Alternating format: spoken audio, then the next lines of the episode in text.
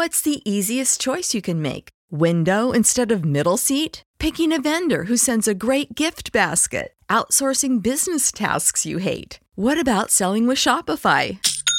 Whether you're selling a little or a lot, Shopify helps you do your thing, however you cha-ching. Shopify is the global commerce platform that helps you sell at every stage of your business. From the launch your online shop stage to the first real life store stage, all the way to the did we just hit a million orders stage. Shopify's there to help you grow. Whether you're selling scented soap or offering outdoor outfits, Shopify helps you sell. Wherever and whatever you're selling, Shopify's got you covered. Sign up for a $1 per month trial period at shopify.com slash try. Go to shopify.com slash try now to grow your business, no matter what stage you're in. Shopify.com slash try.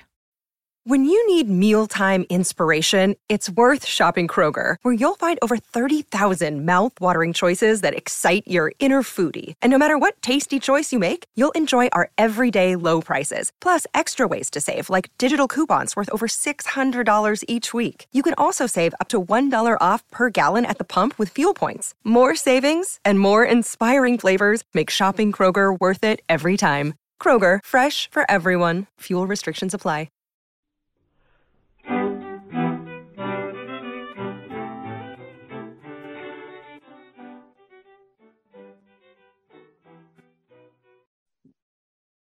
Welcome to That Said. I am Michael Zeldin. On today's show, we will be speaking with Rachel Louise Martin about her new book, A Most Tolerant Little Town, The Explosive Beginning of School Desegregation. Rachel is a historian and writer whose work has appeared in outlets like The Atlantic and Oxford American. This is her second book.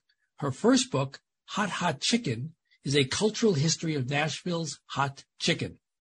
Rachel has a PhD in women's and gender history from the University of North Carolina, Chapel Hill, and lives in Nashville.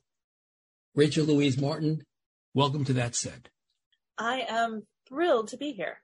Thanks for inviting me on. So tell us about yourself. How did you come to be the author that you are? Oh, wow. Well, I was raised in Middle Tennessee, and like all good Southerners, I grew up a storyteller and have always loved writing. I got into my early 20s and I figured out pretty quickly I'd been working as an entertainment journalist freelancing in Nashville. And I figured out I didn't want to be a glorified PR person for the latest starlet. It's a slightly longer story than this, but the short answer is that my mama told me to go get a degree in history, that that would be where I would find the stories that I found meaningful. I obeyed her and it is now over 20 years later and I am still writing about history. Turns out mama does know best. I suppose so. This book, A Most Tolerant Little Town, The Explosive Beginning of School Desegregation, is very different than your first book. How did you come to write this one? So for y'all who don't know me, the first book was about Nashville hot chicken on the surface, but underneath that it is about Nashville's urban development. And I know lots of people say they're different books. I think they are incredibly closely related. Both of them are looking at the ways we make choices as a society the ways we continue to structure inequality into our present and our future, and the ways that we use history to do that. I found this project back in 2005. I had just finished my MA and I decided to take a year off. I worked as a research fellow for the Center for Historic Preservation down here. And I got hired to go in and do oral histories. I would go into all these little towns. I'd do five, ten, twelve oral histories that would be good for a National Register nomination or maybe a local museum, which is what Clinton was supposed to be. Then I would get pulled out and sent to another town. So I was supposed to be there two to three days. And I ended up staying for 18 years. The story pulled me in. The people pulled me in. I saw a lot more happening there and just kept going it's the John Lennon life is what happens to you when you're busy making other plans. Yes. exactly. so this book chronicles the efforts to desegregate Clinton High School in Clinton, Tennessee in 1956. So before we turn to that, tell us about Clinton, Tennessee, so we know the context for the desegregation of the high school. Yeah, Clinton was a tiny but powerful little place. It was on the edge of Tennessee's cold country. If you go to the ridges just behind the town, you end up in the midst of what was at one point one of the most profitable mountain ranges in the state. At the same time, it was also the site of several major federal projects, including the first Tennessee Valley Authority project, Norris Dam, and also Oak Ridge is seven miles away, one of the sites for the Manhattan Project, which created the atomic bomb. This meant that even though Clinton was tiny and mountainous and up in Appalachia, it was well connected. It's the sort of place where in 1956, both of the presidential candidates for the two major parties make stops off there, though it's only a couple thousand people. They had a lot of power, even though they weren't real big. And how did it come to pass that Clinton High School, of all high schools, receives one of the earliest desegregation orders in the country? That was thanks to the local black parents. Up until 1940, the black students, black teenagers in Anderson County, where Clinton is located, had no access to high school. So when they finished eighth grade, most of them had to just drop out unless their parents were able to afford for them to go away to boarding school. In 1940, some of the black parents go around the county and take up signatures. They actually threatened desegregation the first time then and take up signatures saying, you have to provide our kids with access to a secondary education. They ended up sending the kids to La Follette High, which was a black high school a county away, but it was also a failing high school. So Clinton High School was a fantastic educational institution. La Follette was terrible. In 1950, a few of the parents and their students get sick of that arrangement and they walked into the principal's office on the day that everybody was supposed to register for classes and said, we're here to sign up. When he turned them down, that led to a lawsuit and that lawsuit ultimately in 1956 led to the school desegregation they lost it at first, right? And then they wanted it uh, later on a curious thing that they said they should be essentially bused to another place because white kids in the same county travel on the bus the same distance. Do I remember that correctly?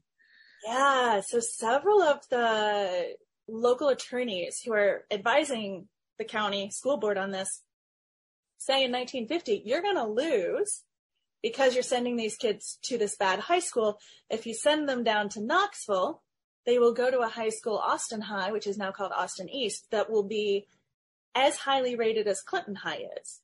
At that point, separate will be equal, and the parents have no chance of winning.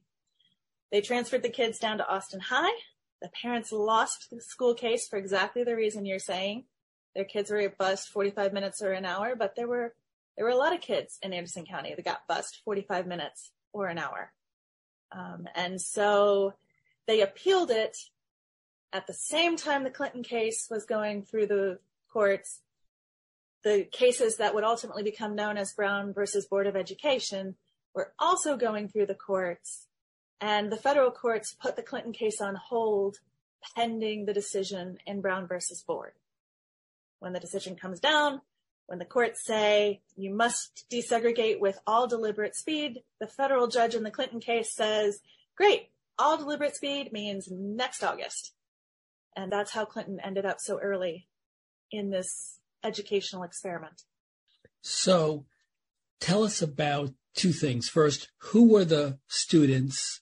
You know, where do they live in Clinton and who were they? We know a little bit about their parents now. But who were the 12 students that lived there and how did they physically get to the school? Tell us about the hill is what I'm trying to ask. Yeah. So the majority of the black students lived in a neighborhood that was called Freedmen's Hill originally.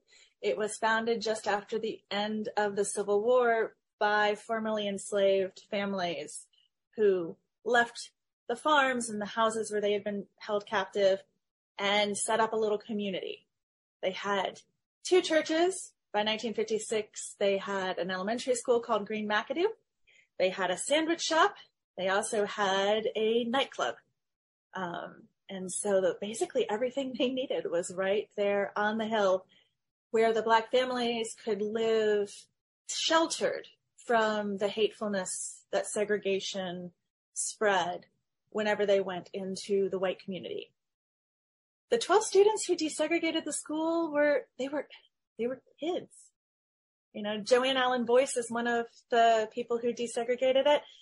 She told me the most exciting thing that had happened to her before that was that she actually got to go to homecoming the year before at Austin High and she bought a new coat and she was so excited because she had felt so beautiful sitting up there in the bleachers in her new coat with her friends. Um, Bobby Cain, who was one of the seniors, had actually bought tickets to prom at Austin High. He had been excited about getting to go to his first school dance down there. Um, they liked rock and roll music you know, they all had their favorite dishes that they got when they went to the Richie Cream, the local ice cream shop downtown. They were students.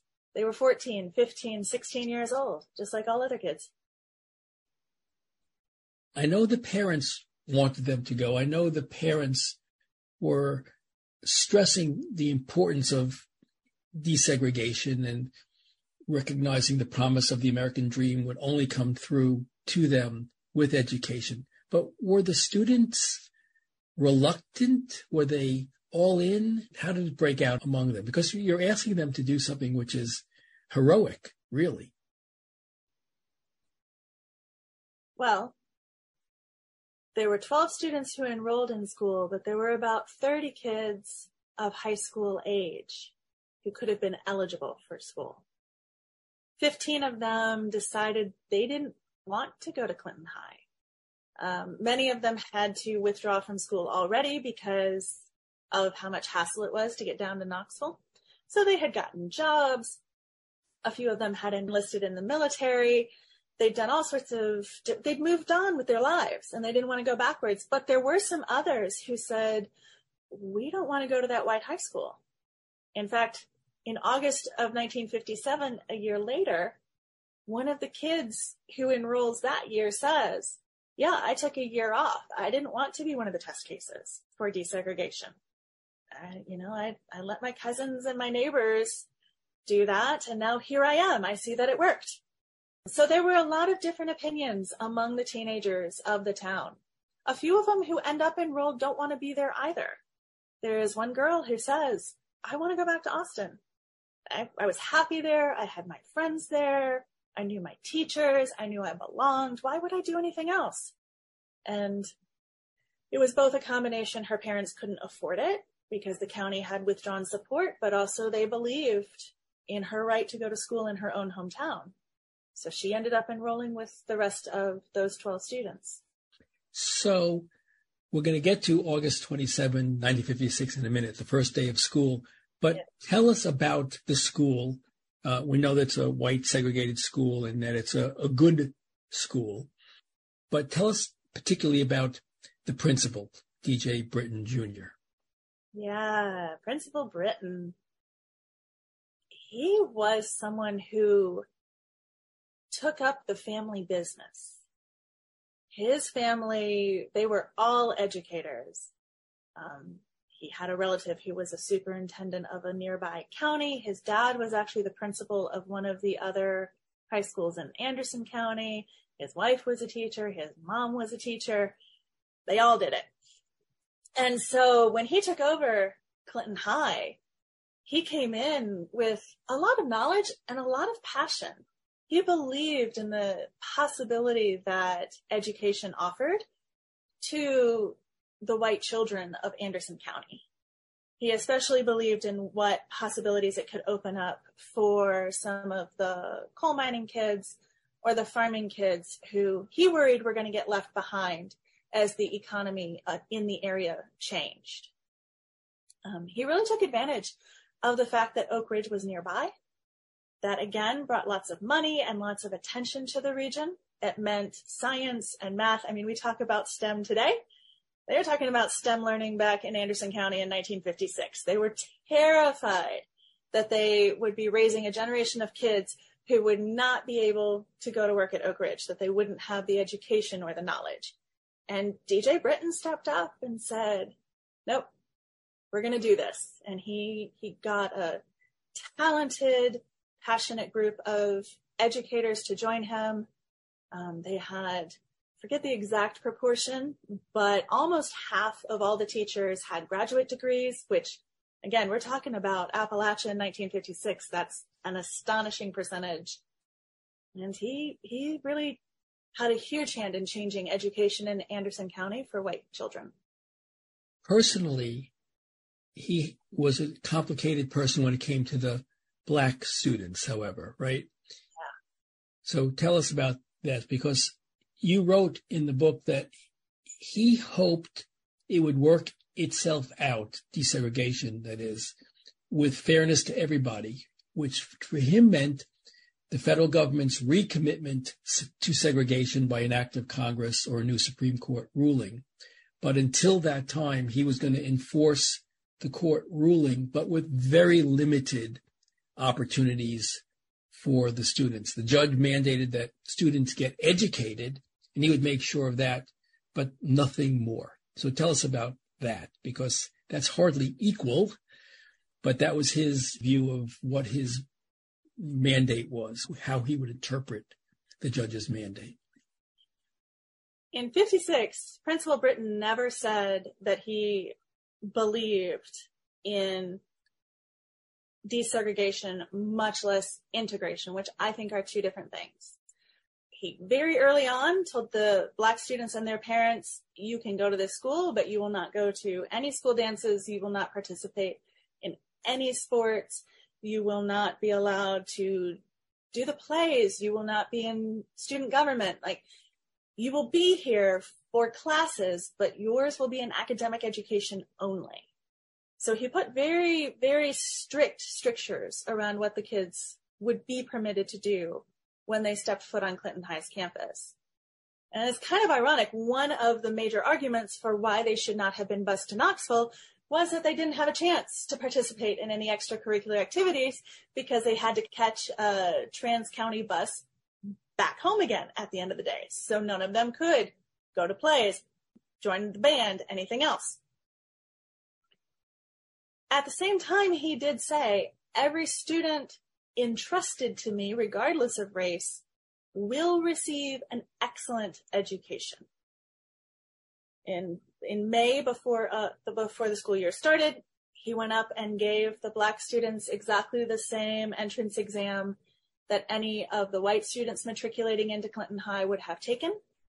When several of the students tested into the college track, he sent a teacher up there to help them plan their schedules and said these kids have qualified for the college track.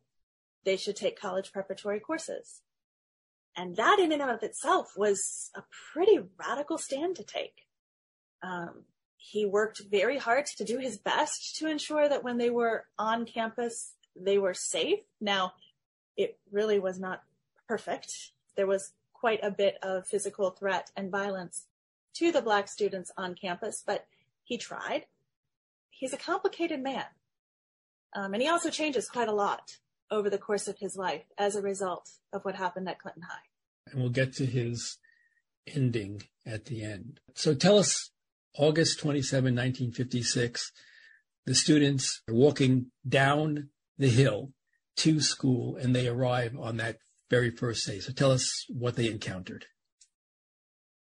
The first thing they realized as they came into sight, almost all of the white student body was on the schoolyard and there were 50 or maybe 75 protesters segregationist protesters across the street waiting for them. And when they come into sight, everybody goes absolutely silent, which one of the women told me was even creepier than if they'd been shouting, that it just felt so unnatural. But anyway, they walked down the hill, they walked into the school without any obvious open slurs being shouted at them or anything like that that first day. They started out by going straight to the auditorium for a start of year meeting, like I'm sure we all had to sit through at the beginning of every new school year in high school, where you pledge allegiance to the flag and you listen to the principal say, This is going to be a great year. And somebody else tells you all the rules, all those sorts of things. They sit through that and then they go out to their classes. And it, it was terrifying for them. Most of them were in classes where it was only one black student in a room full of white people. So they felt very vulnerable. But they also saw some real moments of hopefulness. One, one girl gets elected vice president of her homeroom.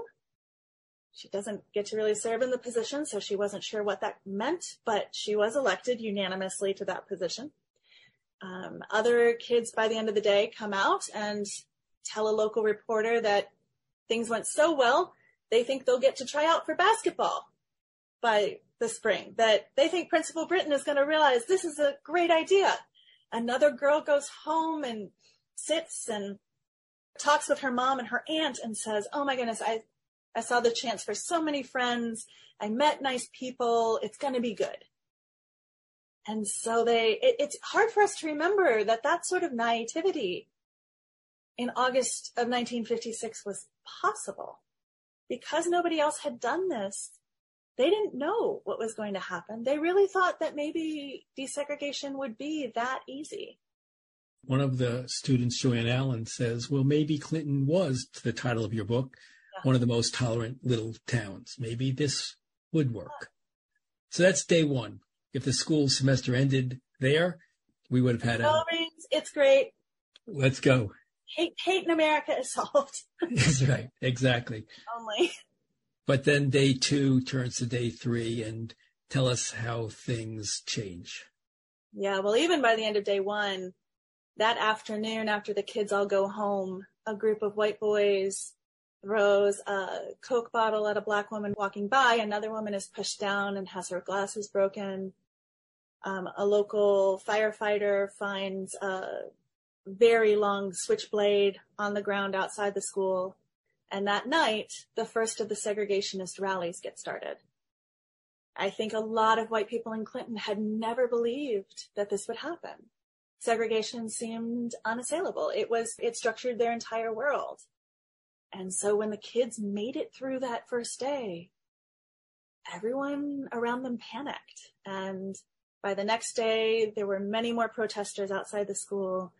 On Wednesday, Bobby Cain, one of the seniors, is chased through town over his lunch break and beaten up. By the end of the week, it, the, the entire town is basically a war zone. It was in absolute chaos. And we begin to see the arrival of outside agitators, uh, white citizen council types and others who flew in or trained in from out of town to stir up the crowd to say that this can't be tolerated. This is not this most tolerant little town, and it can't be. Right? Yeah. I hesitate to say that outside agitation. I think there were a number of people who came to town hoping to use this moment. I think they saw what was happening in Clinton and said, Hey, we've been trying to build a name for ourselves. This is the time to get involved. But the local unrest from all of the evidence I found was locally driven. Um, in fact, at one point, one outsider named John Kasper found, I always get the names backwards, he founds a white citizens council. A group of local men found a white citizens council.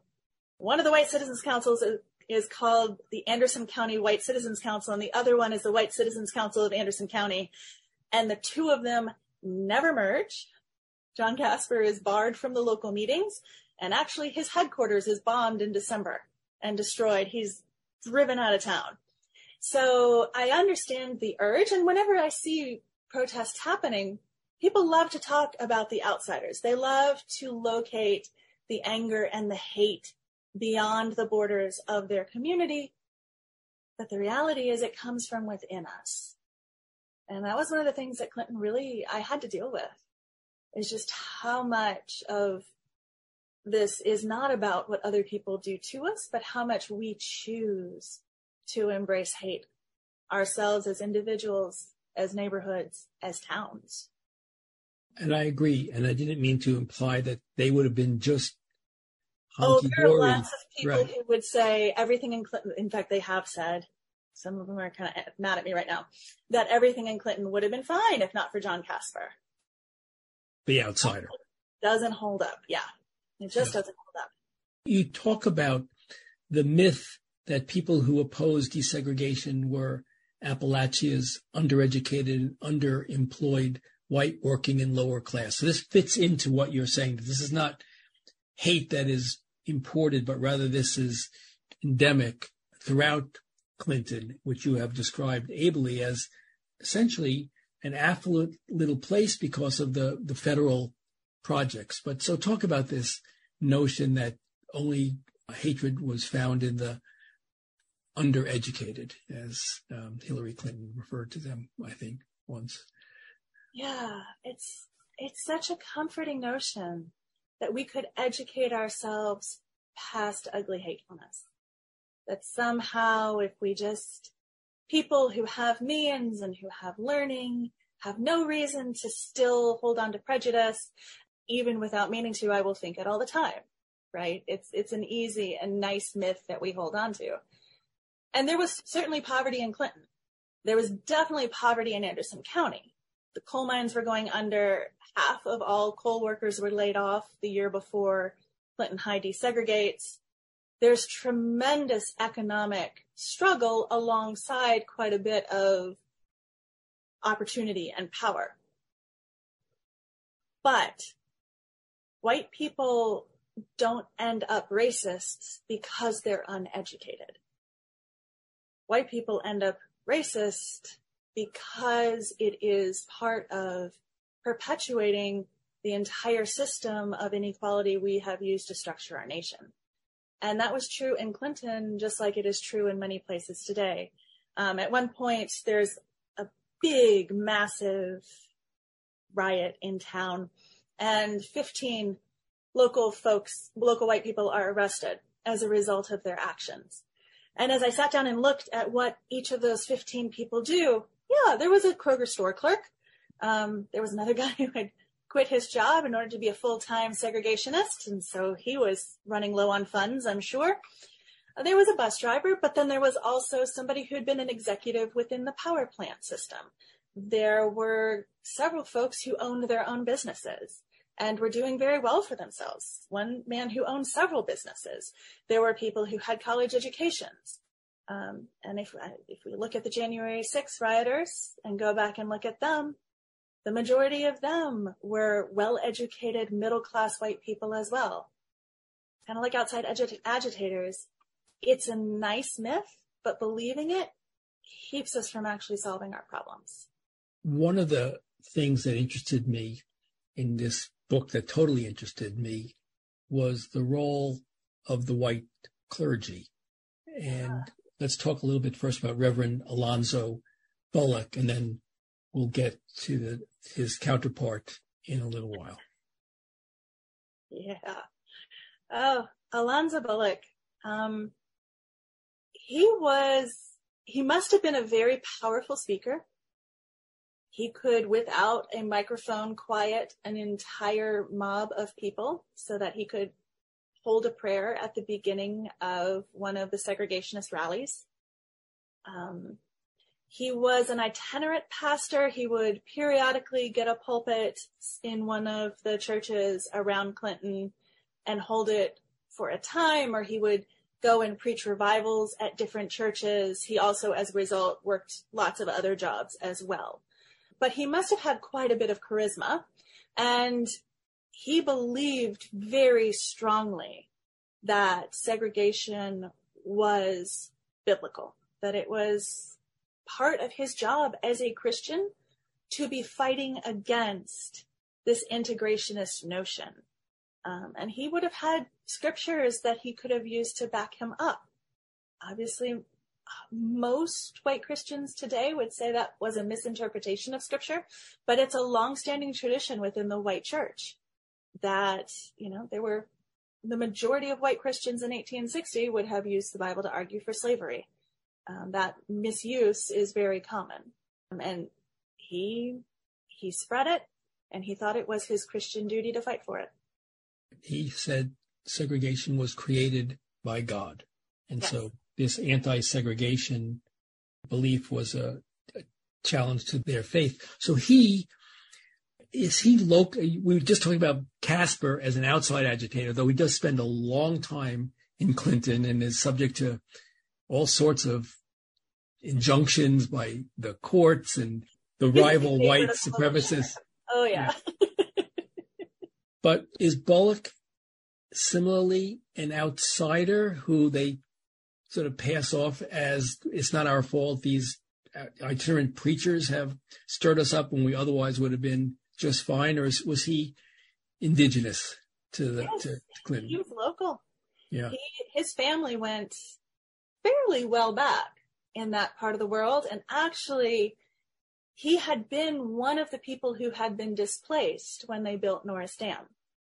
His farm had been one of the ones that was confiscated by the federal government and was by 1956 under, I don't know, 20 or 50 feet of water. And so he also had a good bit of distrust and dislike for anything that was coming down from the feds. And there was, this is going to sound so stereotypical when you're talking about this part of the world, but there was a lot of that feeling in Anderson County by 1956. They had lost between Norris Dam and Oak Ridge somewhere around 100,000 acres of good farmland to the federal government. And no one was too happy about that fact. Well, for two, very local. There were two things.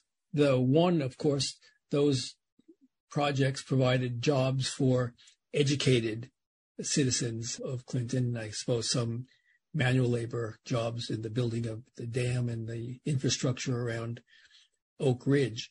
But to the point you're raising, if we're in a community which believes in sort of states' rights, the, the right of us to control our own destiny, in fact, segregation is written into the Tennessee Constitution. Segregation of schools is written into it. So you've got this little problem of the federal government coming into their little town and essentially telling them what to do both with the dam and with Oak Ridge and now with their schools. And so that was a tinderbox of resentment, was it not? Oh, yeah. I mean, you're attacking, you're attacking private property rights because again, they had confiscated all of these acres. In fact, there's one local historian who had referred to desegregation as the fourth reconstruction of the town. First one was after the Civil War. Second one was TVA. Third one was Oak Ridge. And now we have desegregation. So you're attacking personal property, private property rights. And also when you're talking about schools, you're seeing this today, you're talking about people's kids. And if there's anything more personal to us than the houses we live in and the spaces where we dwell, it's our children. And so people who believed in segregation, people who truly embraced that philosophy of the inequality of the races, they were angry and they were terrified of what this portended for their way of life as they yeah and of being a testing ground and experiment for the rest of the nation. Yeah. why should it be their children who have to do this? Yeah. So as we go along on our timeline the the violence is increasing the Klan is marching and, and this town has to respond to this. They're under a court order to enforce the desegregation. So tell us two things. One, how did the the white city officials respond to this growing trouble? And then what were the residents of the Hill doing to defend themselves? Uh, because talk about people being scared for their well-being and their children. The residents of the hill had it in multiples of the people down the bottom. Yeah. So white leadership of the town did very little to support the school itself. Brittain, the teachers, the students, they are they are largely left on their own to try to figure it out. In fact, the school board doesn't even meet with him until the first semester of desegregated classes is almost over. Everyone just tried to pretend like it wasn't happening within the school system. At the same time, there are massive riots downtown. This is coal country. People have dynamite. They like to use it. So there are threats that they're going to try to dynamite the courthouse, that someone else is going to try to blow up the mayor's house. Nobody wants any of that to happen. And so a local political scion, his name was Buford Lewallen. He was the son of the mayor. He had been the youngest representative to Tennessee's House ever to that date. He was a very close friend and political ally of Tennessee's governor. Buford Lewallen gets together with some of his other attorney buddies in town and says, let's protect ourselves. And they ended up organizing what local folks called the Home Guard. It was 46 white men who were specially deputized to defend downtown. And they were led by a local war hero named Leo Grant, who was another attorney in town. And they surround the courthouse. They fight off the rioters. They do all of that, but they refuse to do anything to help protect the black residents up on the hill. The families up there are left to their own devices. And I guess if, if anything had actually, well, eventually things do happen up there, but the white officials just refused to intervene in any way. And so the black men up on the hill organized their own series system of defense. In the worst of the riots, they put their families into the Baptist church up there. They have a guard system that they arrange around the church. Many of them were veterans themselves of either World War II or Korea. They know how to do this. Um, they get weapons from either, you know, squirrel rifles and other things that they had on hand. They go and visit neighbors and other black communities around Clinton and get more weapons together. Um, and then they arrange with folks with black neighborhoods in Knoxville and Oak Ridge. They have an alert system where if something happens, um, it, this, this was actually one of the most chilling things for me. They knew that if, if they were invaded, they could not actually save themselves, but they arranged that if something happened, the black residents from Knoxville and Oak Ridge would come in and comb the hills and look for any survivors. So they had a hope that maybe they could get their families out of the church and into the woods before things really went to hell. It was chilling to read that. And, you know, what a combination of things. Everyone is a hunter, so rifles and guns abound. And as you said, because of the coal and other industries, everyone's got dynamite and everyone's got deeply held beliefs about their way of life and what God instructs. It couldn't have been a better combination of factors for the, yeah. one of the first desegregation uh, right. uh, efforts. One of my favorite moments was the first explosion that happens. It's relatively small compared to what is going to come. And the sheriff's response to it was, oh, that was just blasting powder. If they'd really meant to do any damage, they would have used dynamite. They know. It's like, what sort of world are you living in in which right. an explosion doesn't yet count? Um, that was, yeah. If I wanted to hurt you, I could have. exactly. Exactly. That was just a warning shot. Oh. It's interesting.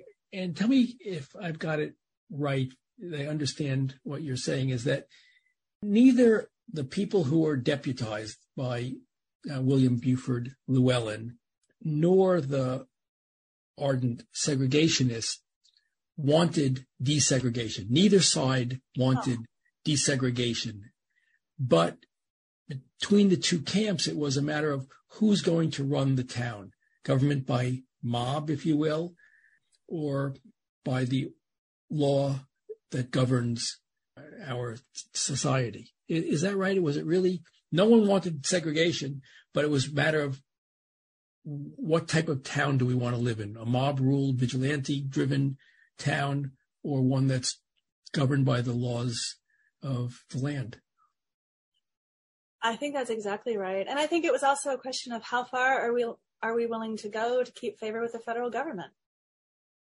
There were some people who really profited as a result of having Oak Ridge nearby and for them they didn't they didn't want to lose that easy access to Washington DC or to federal defense funds or to whatever it was that they valued and so they were willing to sacrifice their commitment to white supremacy or they were willing to say we'll we'll go about this another way um, and, and go along with this initial desegregation order.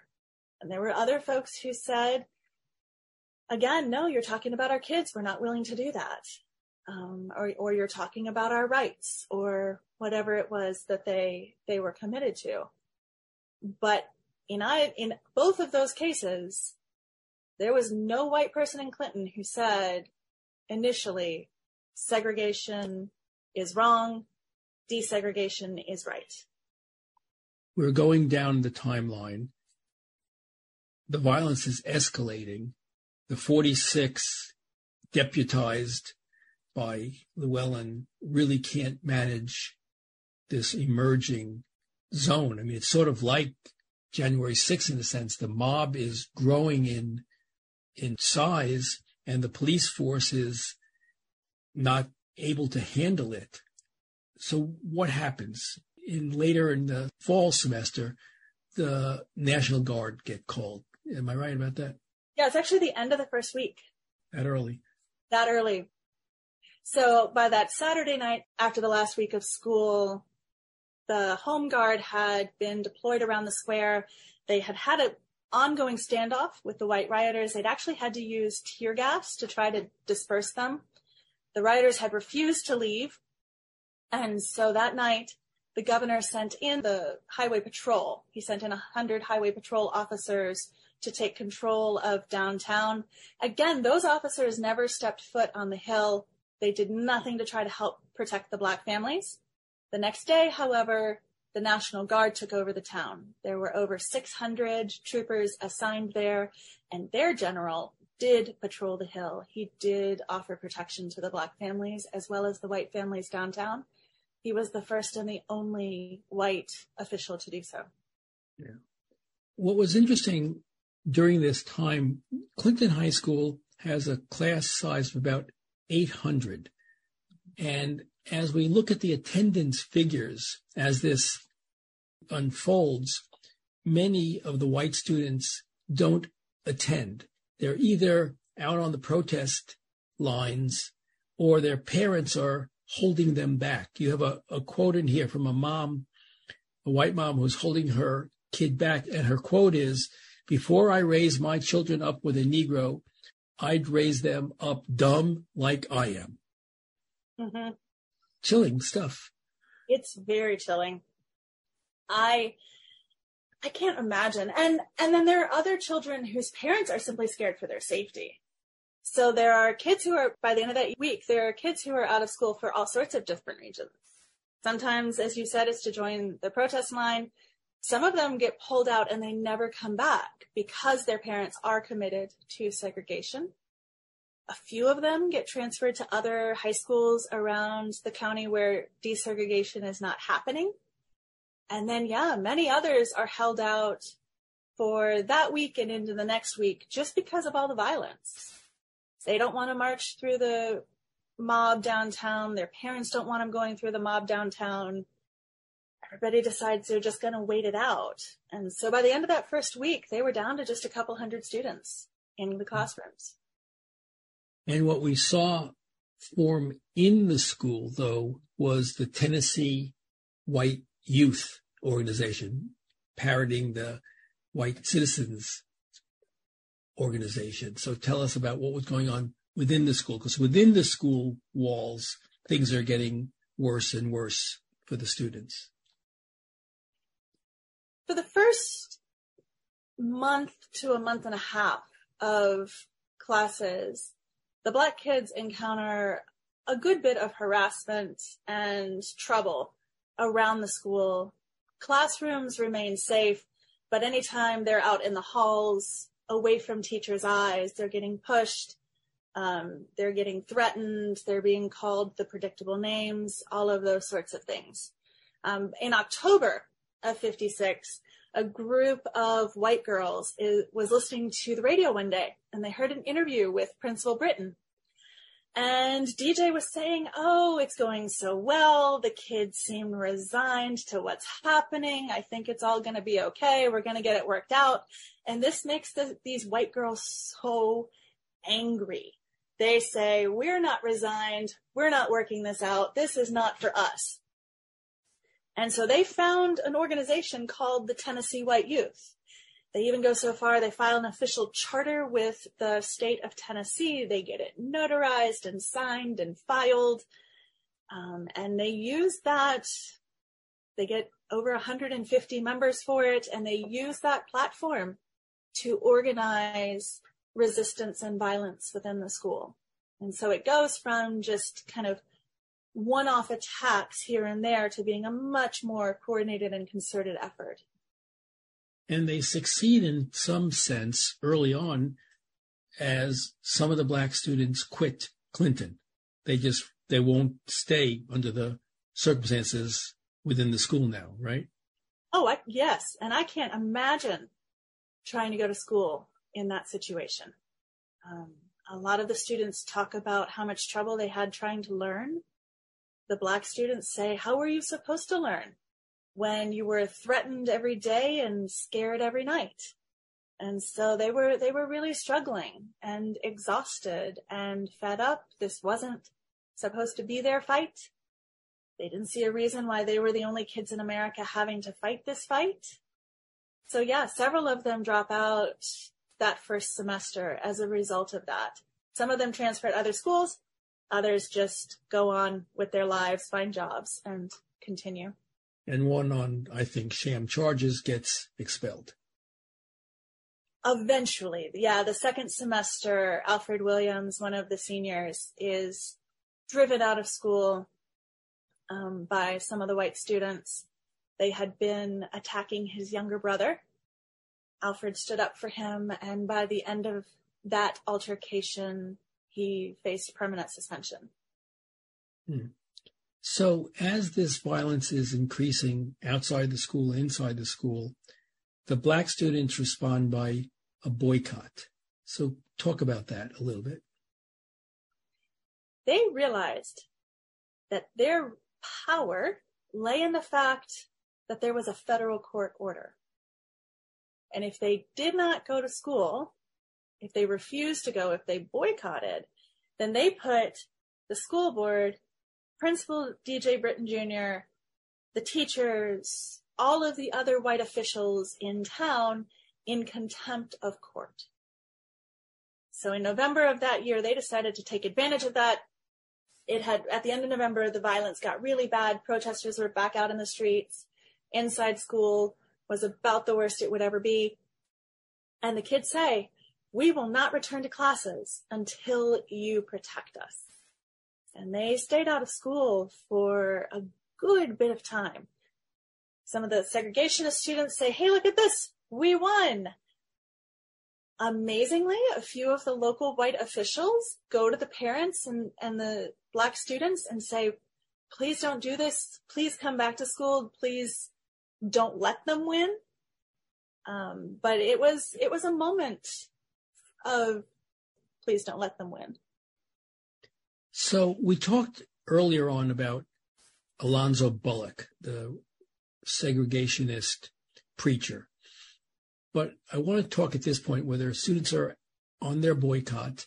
Some people are asking them to come back. And the Reverend Paul Taylor of the First Baptist Church steps up and becomes righteous, if that's the word. And so talk about his offer. Yeah, the Reverend Paul Turner led the largest white church in town. In fact, it had already been the largest when he came to town, but He drew in members from all of the other smaller white Baptist churches around town. And by 1956, he has a congregation that's easily double anybody else around. He was well liked. He was a leader politically as well as spiritually for the town. He headed up the temperance battle to keep alcohol from being legal in Anderson County and all of those other sorts of things. Um, he was on the hospital board. He was doing all the things he was supposed to do. He had been raised outside of Memphis by another pastor, and he'd been raised with the same sort of logic that Alonzo Bullock embraced. Segregation was what God wanted. When he went off to seminary, he started to question that. He had a couple of professors who really pushed his ideas of race. Um, he still hadn't given in by the beginning of 56 and said that desegregation was right. But as he saw the violence happening, he came to really respect the black families and the black students and he wanted to support them. And so he called the Allen family, which had one of the girls in school. And he said, I would like to give the students my protection. I would like to walk them to school through the crowd and keep them safe. At first, the families turn him down and say, no, no, no, we want to keep our boycott going. We think we're onto something here. Eventually, they realize that this might, in fact, be the way that the white supremacists win. And so when he offers again, they say yes. And he, along with two other white leaders in town, come up to the hill very early one morning in December to meet the students and walk them to class. How'd that work out? Mm, not well for Paul Turner. Um, they were trailed down the hill by Alonzo Bullock and another one of his cronies.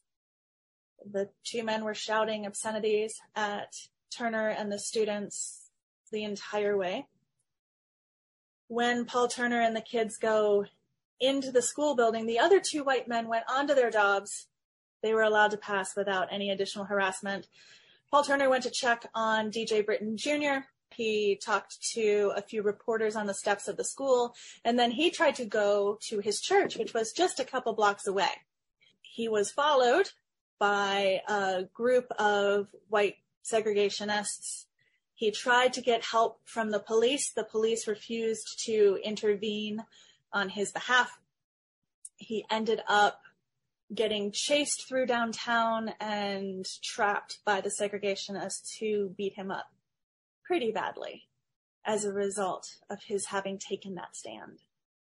But he sermonizes that it's important to be a Christian first and a segregationist second, not the other way around, and that these children he sermonized had a right to attend the high school. So, notwithstanding his being beaten up, he carries forth with his newfound belief that Christianity does not embrace segregation. So, yeah, so he goes from being someone who says, I should be a Christian first and a segregationist second, to being someone who says there is no color line at the cross, which was a pretty radical statement for him four months later. And he continued for the rest of his life to work on these questions of hatred and inequality. When he eventually left Clinton, he actually took a church in Nashville that was facing a lot of the same problems and struggles that his church in Clinton had faced and led them through their own desegregation experience. It took a very dramatic toll in the end, right? It did. He never recovered from what happened to him. Um, he ended up earning a PhD in religious studies. And while he was working on that, he wanted to write his dissertation about how white evangelical Christianity had enabled the hatred that he had faced. His advisors at the time said, don't do it, don't do it. But he hung on to all of the hate mail he had received and he regularly apparently reviewed it and read back over it. And it broke him eventually. He ended up committing suicide in 1980, which was quite some time after, but whenever any of his family was asked about it or any of his friends, they all said it was because of Clinton that he just couldn't he couldn't come back from it. While we're talking about unhappy endings, tell us, and we're going to get to what happens at the end of the school year, but tell us about Principal DJ Brittain Jr. and how this played out in his life. Yeah. By the end of that school year, DJ had dropped 50 pounds, which he was never a big man to begin with. Um, and he was ill. He actually ended up leaving Clinton High School after graduation and went on to graduate school. He attended New York University and earned a doctoral degree there in education and took over as the superintendent of a school district in New Jersey. I think he probably had the most dramatic transformation when it came to issues of racial equality and civil rights. Eventually, that school in New Jersey faced their own crisis. And instead of acting like he did at Clinton and saying, I will do the bare minimum, he revamped the entire district. He added all sorts of Black studies and Black history classes. He built out the Black history collection at all of the local schools. He racially balanced the school district so that every school reflected the community. Um, it was a dramatically different response compared to what he had done in 56. But he was another person who had just been broken by the hate. And he also ended up committing suicide. And again, his family said it was because of Clinton High, that he had been a happy man before that, and he never came back from how he had been treated. The school year is winding to an end. There's one student who's particularly vulnerable, and that's Bobby Cain. He's the remaining senior. And so, uh, in the minds of the white segregationist students and out, if he graduates, then Clinton High is forever a desegregated school because they graduated a black student. So tell us a little bit about the end of the school year and, and what happens to Bobby Cain. Yeah, um, he faced the brunt of much of the violence, especially after they drove Alfred Williams out in February of 57. He was repeatedly threatened. The white boys who had gotten rid of Alfred Williams had figured out that if they could drive the black students to violence, it would put DJ Brittain in a position where he would have to expel them. And so they did their best to force Bobby Cain into a fight. Um, they got close a couple times, but he always either backed away himself or one of the teachers would intervene before it got to that point. And so on May 17th of 1957, three years to the day after Brown versus Board of Education had been decided, he did graduate from Clinton High. The graduation itself went about as well as it possibly could have. Principal Brittain had shut down the auditorium so that only friends and family of the graduating students could be there. He had banned any news photographers or journalists from being part of it to try to keep the ruckus down somewhat and make it feel normal for people. Um, but nevertheless, when Bobby Cain got back to the school cafeteria to take off his robes, he was again attacked. Um, and I think for him, it was just such a, such a heartbreaking moment. He had graduated. It was over. He'd done it and that he wasn't even allowed to have that, that the segregationists had to fight him even at that moment. Um, was just, it was just tragic although he did go on to do wonderful things in the, oh, civil yes. rights in his life. Yes? Oh, yes, absolutely. Uh, he went to Tennessee State University. He got a degree in social work thanks to fundraising efforts on his behalf by one of the black newspapers. He actually was able to go debt free. He graduated and did his time in the military and went on to work in Nashville, doing good, raising his family. He's still here today and has begun at this point to speak about his experiences back in Clinton.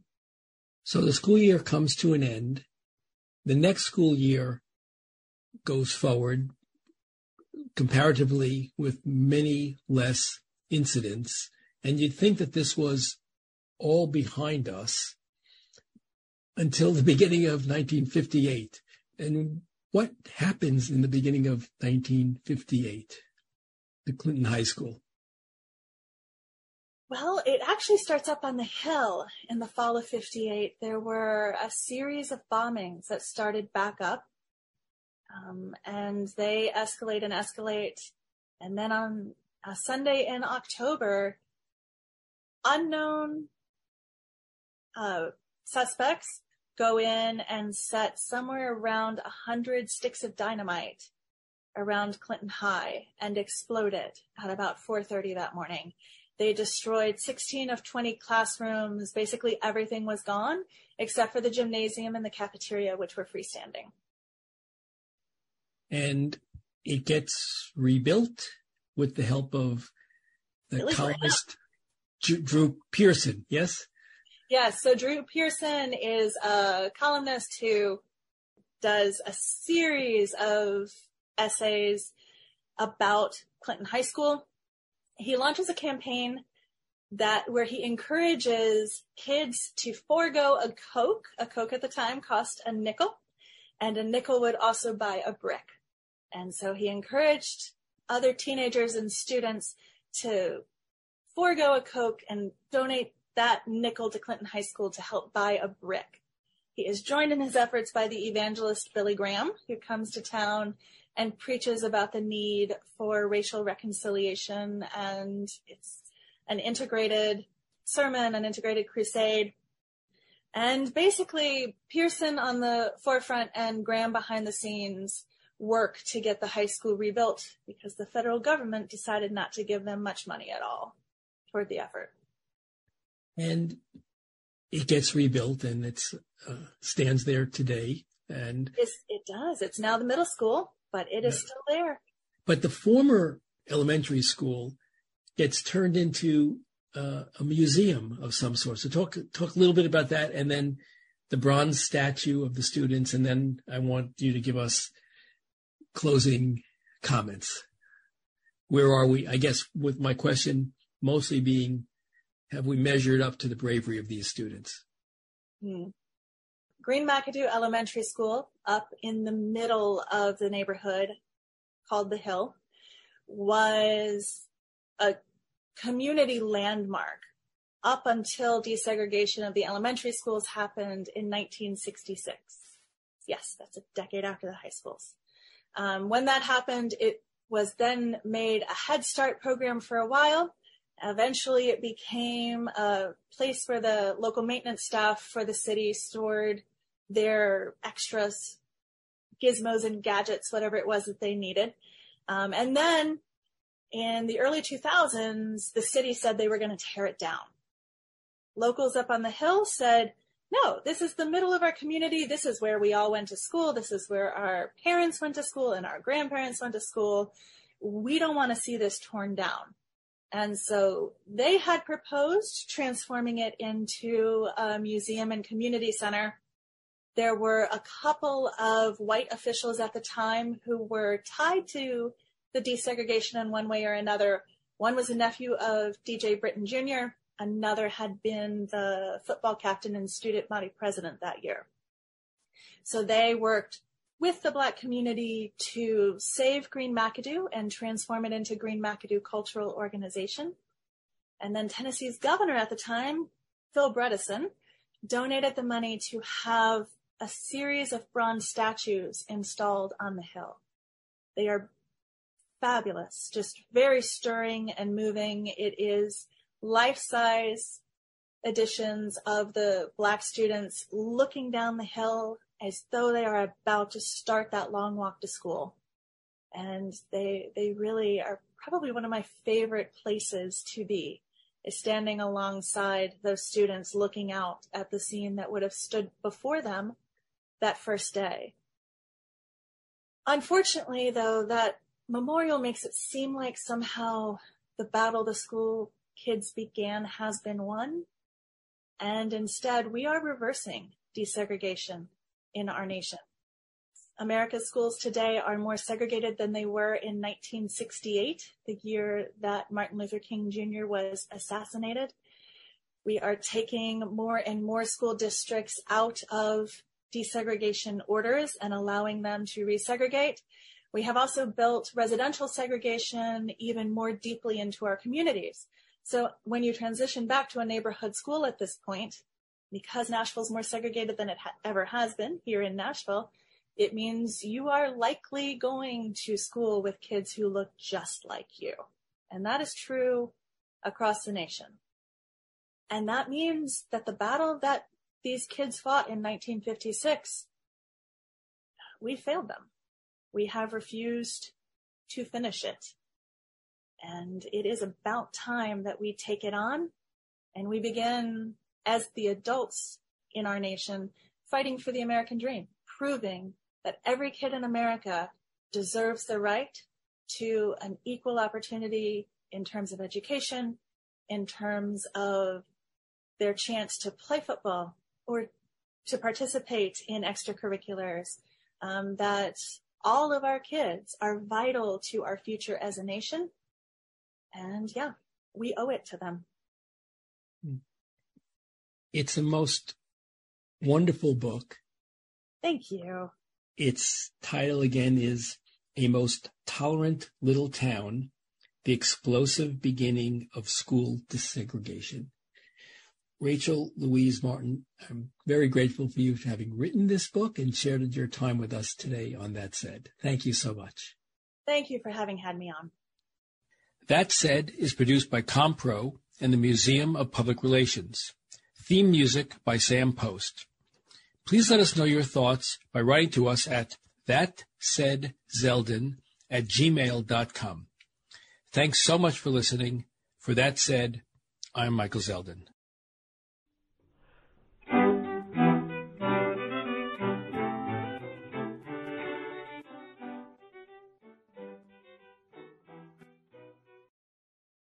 Without the ones like you, who work tirelessly to keep things running, everything would suddenly stop. Hospitals, factories, schools, and power plants, they all depend on you. No matter the weather, emergency, or time of day, you're the ones who get it done. At Grainger, we're here for you with professional grade industrial supplies. Count on real time product availability and fast delivery. Call clickgrainger.com or just stop by. Grainger for the ones who get it done. When you need mealtime inspiration, it's worth shopping Kroger, where you'll find over 30,000 mouth-watering choices that excite your inner foodie. And no matter what tasty choice you make, you'll enjoy our everyday low prices, plus extra ways to save, like digital coupons worth over $600 each week. You can also save up to $1 off per gallon at the pump with fuel points. More savings and more inspiring flavors make shopping Kroger worth it every time. Kroger, fresh for everyone. Fuel restrictions apply.